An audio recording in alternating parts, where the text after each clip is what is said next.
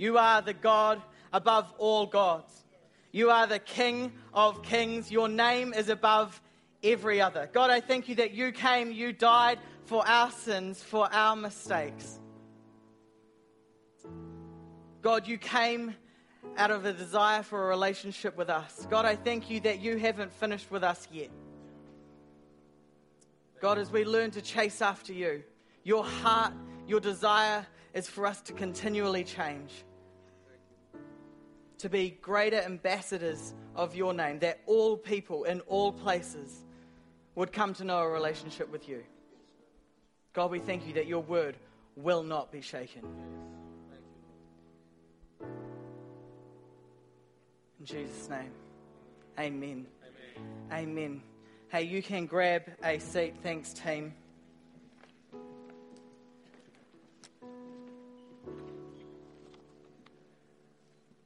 A good morning. Good. There's a few people out there. How good is that song? A declaration. Your word will not be shaken, it will never fail us. I don't know about you, but my faith, my, my spirit is always encouraged. It's always uplifted whenever I declare that song. And so to, to be able to preach off the back of it is a, is a great thing. Hey, my name is Jeremiah. You might have seen me around church somewhere. I often run around somewhere out there uh, in the mornings, but it is nice to be in here with you and to see your faces. You are looking good this morning. You're not looking too tired, you're not looking too cold. It's so nice to be in church. Hey, I've got a. Um, I was wondering if you've enjoyed this last week and how cold it's been. Some of you will be going, no. And others of you, a little bit like myself, will be going, well, it means it's snowing, and snowing's good for the mountains, and the mountains are good for skiing. So I don't know if you're a skier, but I'm a skier, and I just, oh, I love the snow. The cold, it's just, it means something else is coming. It means I get to go up on the mountains, strap on my boots, jump on my skis, and leap off somewhere I probably shouldn't. but just enjoy the rush down the mountain. How much fun is that? See, I, this, this season actually, it crept, it crept up on me. Um, a couple of weeks ago, I was like, right, the fields are open. I'm going up for my first day skiing. And normally, I spend probably a month preparing for the ski season. Now, my flatmates will attest to this, but about a month before, I go and get my, my bright yellow ski boots and I strap them to my feet of an evening just around the house. And I clunk around the house you know how you have to kind of walk like this?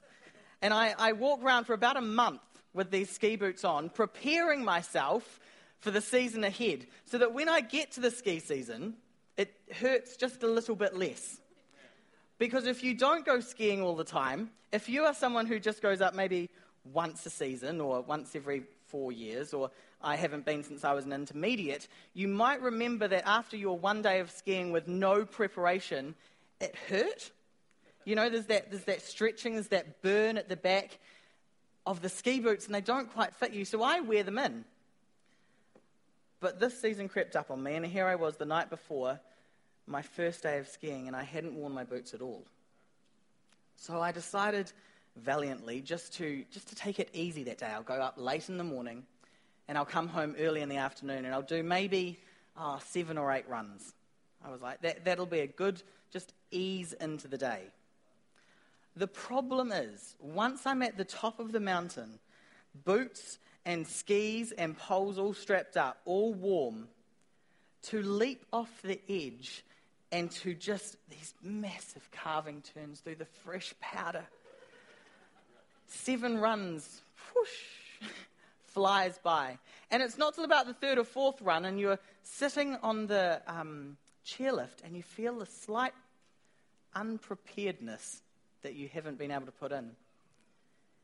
Anyway, I, after lunch, after my coffee break, I decided that I'll just do a couple more runs. And I did about five last runs. And then at the end of the day, I got in my car and drove home. Now, why in the world would I tell you this? Because when I checked my stats last, uh, the night after, I can go online and I can see how many runs I did, how many vertical meters I did. I'd done on my first quiet day and just the few hours that I was there. I'd done 17 runs with 7,922 vertical meters. That wasn't a quiet first day. But see, when I was skiing, my focus had to be on the run going down, the enjoyment of skiing, of those big turns, of the fast spraying people out with the snow, of laughing at those ones who maybe didn't quite get it right on the way down. Never, never. But just enjoying the ride down. And it wasn't the ride up when I could feel the burn, when I could feel the pain, when I could feel the unpreparedness, because if I'd focused on that, I would have stopped at two runs. See, it was what I focused on that became to matter. It was what I focused on that got me through and pushed me harder into everything that I didn't even know I had in me for that day. See, that day I thought, oh, maybe, maybe if I'm lucky, I'll get 10 runs.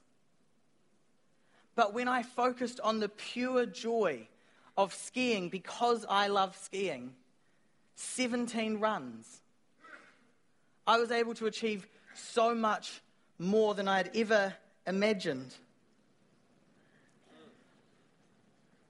Well, what about your life? What do you focus on? The joys and the, the pains, the struggles, or the successes?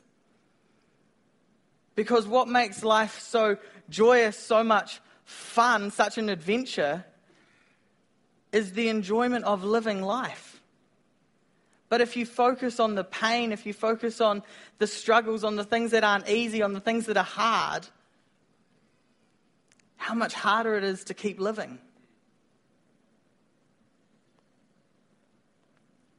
I want to read a, from a passage in Mark chapter 1 and verse 35, 45, but we're just going to do it in a few sections. In Mark chapter 1, verse 35 on, it says, Before daybreak the next morning, Jesus got up and went out to an isolated place to pray. Later, Simon and the others went out to find him. And when they found him, they said, Everyone is looking for you.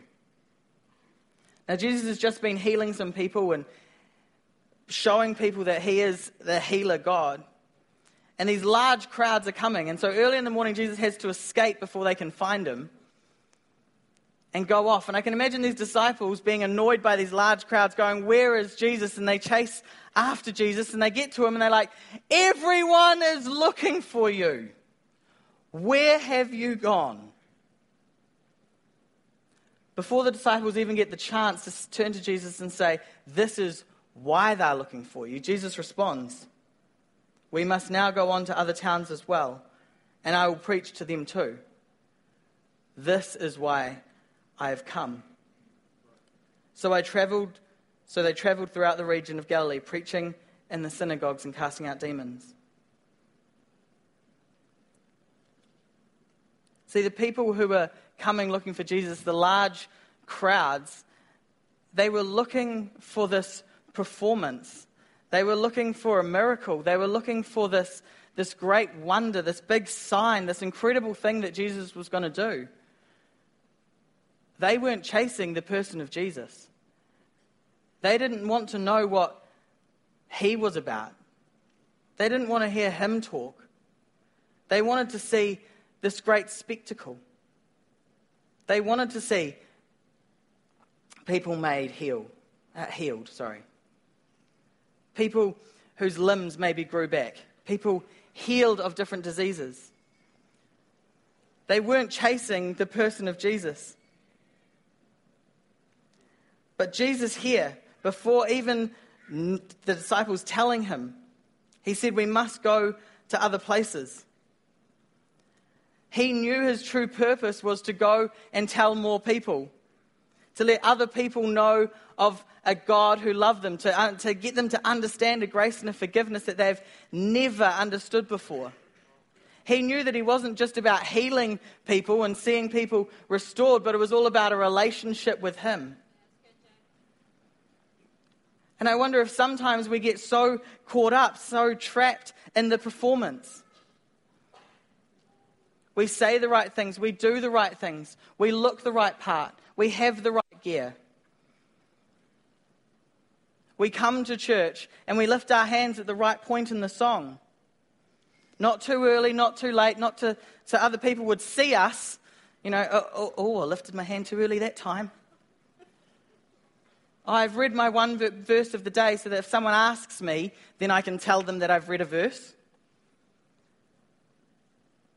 See, do we just put on a performance or are we truly chasing the person of Jesus? If you've been on a ski field, like I said before, you might have noticed those people with the, the most excellent, beautiful gear who just do the occasional swish, swish, swish, and then pose. You've all seen them. Maybe you're one of them. and I'd say I don't judge you, but I, a little bit. But see, we can put on the performance, we can wear the right things. See, I don't have the best ski gear. I don't have the latest equipment, but I ski for the love of skiing. So when I come to church, I don't come to church so that people will see me doing the right things. I come to church because I love Jesus. I read my Bible because I love Jesus. I lift my hands because I'm abandoning my whole heart to Him.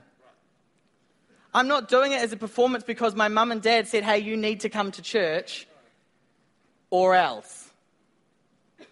I'm coming because I love Jesus. Be single minded in your pursuit of Him. Don't become distracted by the opinions of people. See, Jesus could have easily sat in that place and allowed hundreds and thousands of people to come to Him and healed them. See, when he said that we must go to other towns as well, it's not just a case of jumping on an aeroplane and flying to another town, or jumping in a car or driving. There was hard work involved, there was distances that had to be traveled. He didn't allow the public opinion to dictate what he did. Instead, he knew his mission was to go and tell all people See, we need to chase the person of Jesus, not the performance. And as we chase the person of Jesus, he opens so many doors for us to step into the more that he has for us. Last week, last week in church, I'd just been away at Hillsong Conference, had a fantastic week away. And I came back, and a family that I've been working with for a very long period of time, I got some news about them. And it hurt because it wasn't the news that you want to hear. And I really I had two options as I heard this news about my kids, my family that I work with and I could have become really mad. I could have got angry. I could have gone and told a whole lot of people. I could have made a whole lot of phone calls. I could have put on this performance and, and tried to make things happen in my own strength. Or I could chase the person of Jesus. And so I stood in that seat just up there for two minutes. I snuck into the service from out from being kids. And I stood and I surrendered it all to Jesus. I stood there with my hands lifted, bawling my eyes out.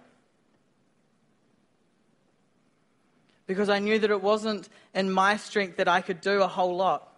But I knew that as I gave it back to Him, as I abandoned it to the foot of the cross, as I gave it back to Jesus, as I chased after Him, only He could do the work that He needed to do. As I stood there in worship, the door opened behind me, and seven little kids came running in. Five of those kids never been to church before. The other two have been once before. Came running in and gave me a hug, representing another three families that I work with. What? I lost it again. because it wasn't about the performance, but God, who is so gracious, so kind, so loving. As I laid it at his feet, he said, Look, I've got it. He said, Look, that family you might not work with now, but, but look who I've placed in your life. Now, I don't know if, if maybe I hadn't gone and stood there and worship, would those kids not have come? I don't know. Maybe they were already in the building. Who knows? But for me, what a sign it was that as I go, God, I give it all back to you. I'm not trying to do this in my own strength. I'm not trying to put on a performance. I want the person of Jesus. Jesus, you've got this. I give this family back to you. They are actually your kids way longer than they've been mine. You care for them so much more than I've ever cared for them. So we need to look for the person of Jesus.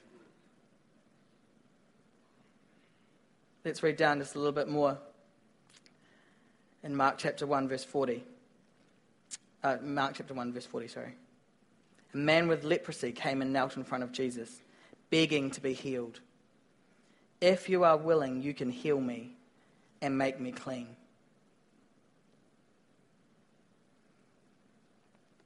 If you are willing. If you are willing to have leprosy back then, you were an outcast. You were the lowest of the low. You were unclean. If people even approached you, you had to call out, Hey, I am unclean. You cannot come near me. I've got leprosy. But this man, he came right up to Jesus, knelt in front of him, begging to be healed, and he asked this weird question Are you willing? Well, he knows Jesus can. He knows Jesus is able. He's probably been part of the crowds and seen many others healed by Jesus. But are you willing? For this man, it was placing his whole trust, his whole life, his whole future. Because what if Jesus turned around and said no?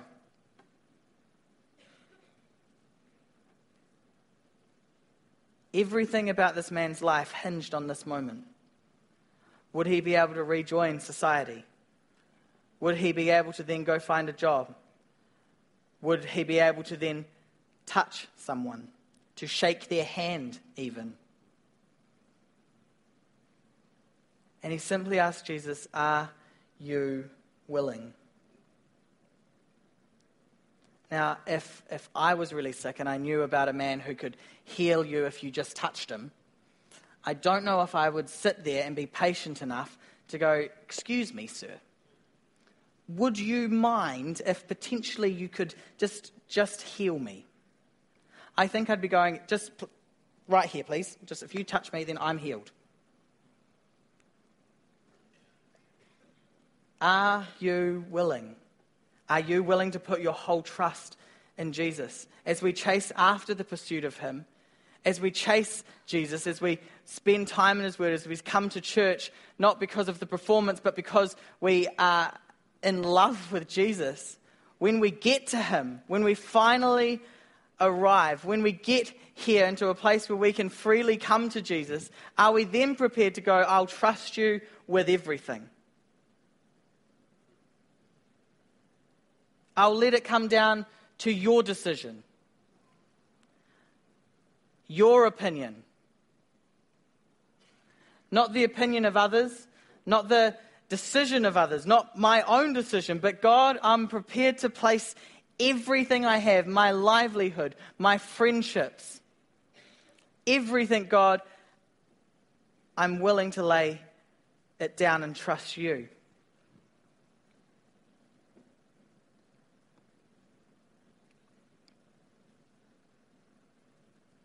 Are we prepared to seek God's will? Are we prepared to ask Him what He wants to do in our lives? Are we prepared to trust Him, or do we just think that maybe we can do it in our own strength?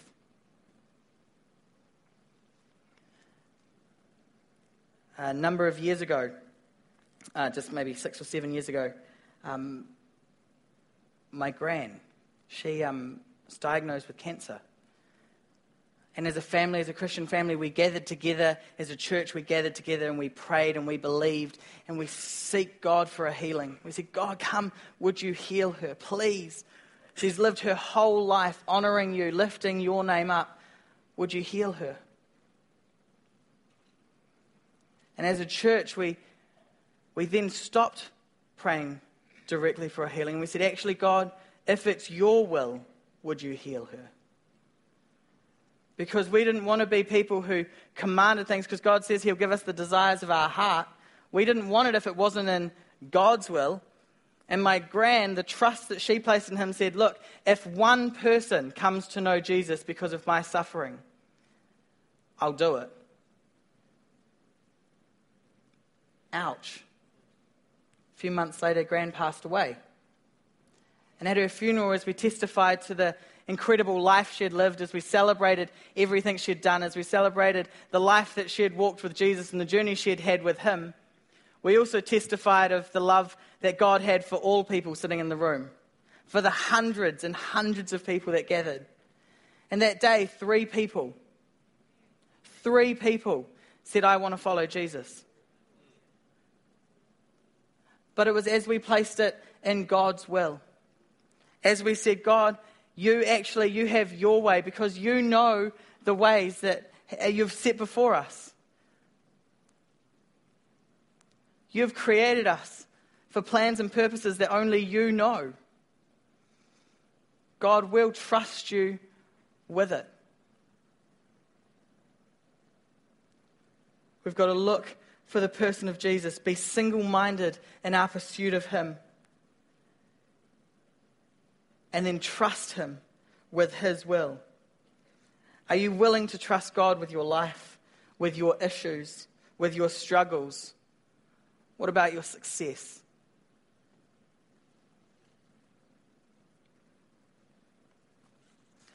If we read on in Mark chapter 1, in verse 41, moved with compassion, Jesus reached out and touched him. I am willing. Be healed, he said. Instantly, the leprosy disappeared and the man was healed. as we place our trust in Him, Jesus says, I'm willing. I'll meet you wherever you're at. I'm your biggest champion. I love you more than you could ever understand. I've got great things for your future. I've got so much more that I want to give you. I've got so much more that you can step into if you just pursue me and trust in me. And Jesus says, I am willing. When he reaches out and touches the man with leprosy, it's in the action that the person of Jesus is revealed. It's so countercultural, so different in his preparedness to just reach out, to then say, I'm willing, and then be healed. Not be healed, then I'll touch you. Wherever you're at, whatever you're doing, whatever circumstance you're in, Jesus says, I'm willing. I'll be there with you. Let me help you. Let me draw you. Let me point you to the future that you have with me. It goes on in verse 42. Instantly, sorry, in verse 43. Then Jesus sent him on his way with a stern warning Don't tell anyone about this.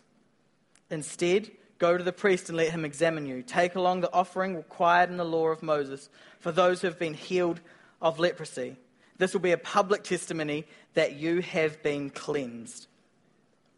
But the man went and spread the word, proclaiming to everyone what had happened. He couldn't keep quiet. In his single minded pursuit of Jesus, not just a healing, he was after the healing as well, but he was going for Jesus. Then he trusted Jesus with his will, with his whole life. And then he couldn't keep quiet about it. There was something in him, a freedom, a full restoration that he's like, everybody needs to know. Everybody needs to know. See, Jesus had told this man to keep quiet, and yet he told everybody. And yet Jesus commands to tell commands us to tell everybody, and we keep quiet.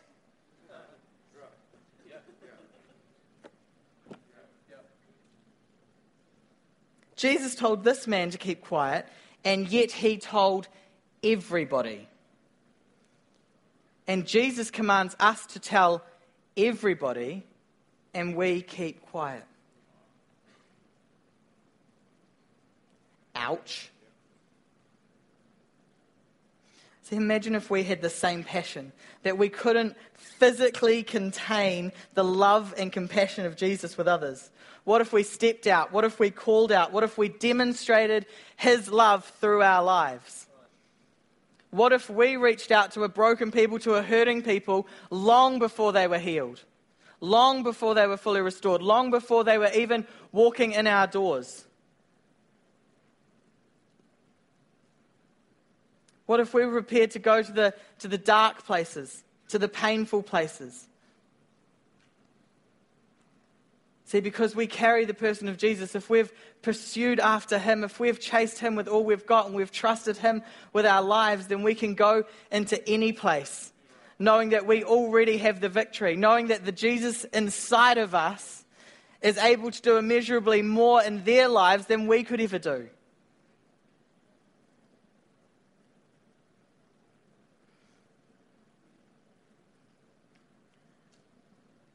There's a small verse in, in Luke chapter 19, if we have it on the screen. And Jesus is going into Jerusalem in this big triumphant entry. And people are gathered, and people are celebrating, and people are calling out, and people are laying their cloaks on the ground for Jesus. And his disciples began joyfully to praise God in loud voices for all the miracles they had seen. Blessed is the King who comes in the name of the Lord. Let's go next slide. Peace in heaven and glory in the highest. Some of the Pharisees in the crowd said to Jesus, Teacher, rebuke your disciples. And I tell you, he said, if they keep quiet, the stones will cry out. Now, I don't know if I fully understand what it means for the rocks to cry out, but I don't know about you, but I don't ever want to be outshouted by rocks. really? Because Jesus said, if we keep quiet, creation will scream my glory. Everything in my world, everything that I've created, will call out for me. I don't ever want to be a generation, a person, I don't ever want to be a church that is outcried by rocks.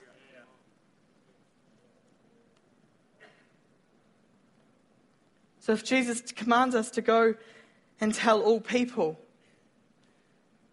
he says in Matthew 28, therefore go.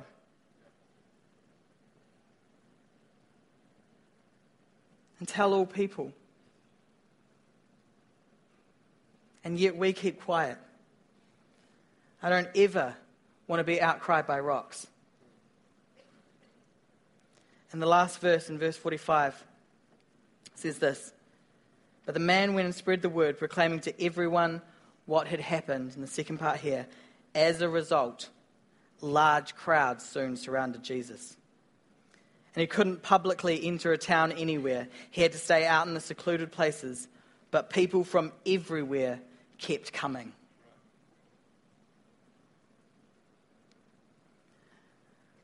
Just as I wrap up here, and the band's going to come. As a result, large crowds soon surrounded Jesus. If we are passionately single minded in our pursuit of Jesus, if we continually to chase after him, if we come to church, spend time in the word, pray to him, encourage each other, if we're single minded about growing our relationship with him, and we place our whole trust in Jesus, saying, God, you have your will. Lord, whatever you need to do. And He does it, then we shouldn't keep quiet. Because I do want to be someone. As a result of this one man, large crowds began to surround Jesus. Large crowds began to come and meet him. So much so that he couldn't enter towns or go to public places. See, there's always more for us to do. There's always more that we can step into in our relationship with God. We can always trust God with more. We can always pursue Him more. Let's never be a people who are outshouted, outcried by rocks. Let's be known as the generation that, as a result, large crowds of people soon surrounded Jesus. Let's be people who draw people to Jesus.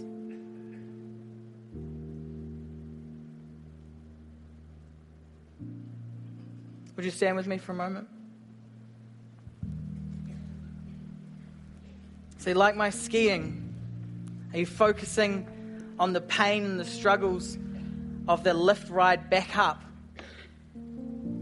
Or are you enjoying the downhill slope, the enjoyment of those big turns, and a life following Jesus? Are you focused on the love that Jesus has for you? Single minded in your pursuit of Him? Are you really trusting God with everything that you have?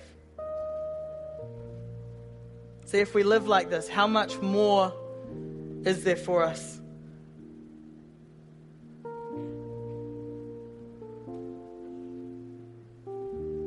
Don't even want to be a generation outcried by rocks, but one that's known for large crowds coming to Jesus as we chase after Him. Let's pray. God, God, we thank you that you're not finished with us, that there is always more that you have for each individual. God, for us as families, God, for us as a church. God, as we remain planted, as we remain rooted in the love that you have for us. God, knowing that you have so much more for each one of us. God, help us to not chase after our own heart desires, but to hear your heart's desire.